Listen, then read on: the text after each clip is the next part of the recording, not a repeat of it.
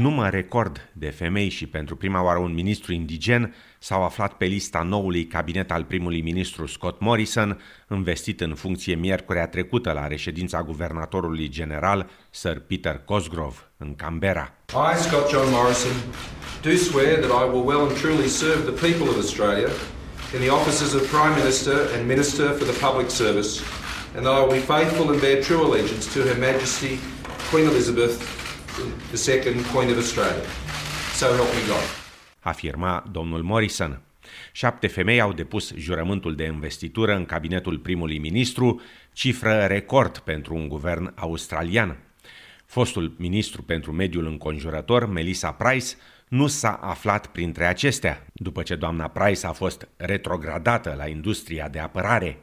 Pe tot parcursul campaniei electorale, laburiștii au ridiculizat-o pe doamna Price, descriind-o drept dispărută în acțiune, datorită reticenței acesteia de a răspunde oricăror întrebări privind portofoliul pe care îl deținea.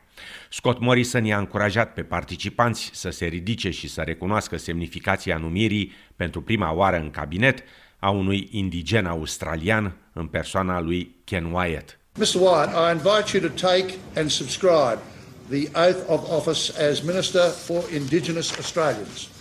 I, Kenneth George Wyatt, do swear that I will well and truly serve the people of Australia in the office of Minister for Indigenous Australians and that I will be faithful and bear true allegiance to Her Majesty Queen Elizabeth II, Queen of Australia, so help me God. Pe de altă parte, după cum relata Sunil Awasti de la SBS, nou alesul lider al laburiștilor, Anthony Albanezi, și-a anunțat duminica trecută cabinetul său din opoziție, format din 24 de membri de bază și șapte purtători de cuvânt, în diverse arii din afara ministerelor cabinetului. Alți 15 parlamentari și senatori laburiști vor servi ca asistenți, purtători de cuvânt. Printre membrii noului cabinet al opoziției, liderul laburiștilor în Senat, Penny Wong, continuă la externe, în timp ce fostul adjunct al lui Bill Shorten, Tania Plibersek, rămâne la educație. Domnul Albanezi afirmă că echipa sa include membri vechi cu mare experiență, precum și mai noi ai formațiunii. It's a team where you have a number of people who with vast experience have served in the cabinet before, but a refresh with new talent coming in. There will be four new members of my shadow cabinet. Afirma domnul Albanezi. Cei patru membri noi, dacă putem spune așa, sunt Christina Kennelly, Terry Butler, Cathy Gallagher și Madeleine King. Christina Kennelly, fost premier în New South Wales, va fi purtătorul de cuvânt al laburiștilor pe problemele afacerilor interne, având de-a face cu imigrația, securitatea granițelor și cetățenia. Ministrul afacerilor interne, Peter Dutton, afirmă că alegerea doamnei Kennelly în astfel de funcție e cea mai rea făcută de noul lider al laburiștilor. Uh, look, it's clearly the case that Labor is a dog's breakfast when it comes to border protection policy. Christina Keneally is the last person standing, and she is not clearly Mr Albanese's first pick to become the Home Affairs Shadow Minister. Richard Miles was begged and pleaded to become the Shadow Home Affairs Minister, and there's good reason why they didn't want Christina Keneally, because when you look at all that she has said over a number of years, there couldn't be anybody less qualified in the Labor Party to be the Home Affairs Shadow Minister. Afirma domnul Dutton. Terry Butler va deține funcția de ministru în opoziție pentru mediu și ape, Madeleine King preia portofoliul de comerț al opoziției, iar senatorul Cathy Gallagher pe cel al finanțelor, însă un rol crucial în cabinetul laburist îl preia Jim Chalmers din Queensland ca trezorier al opoziției.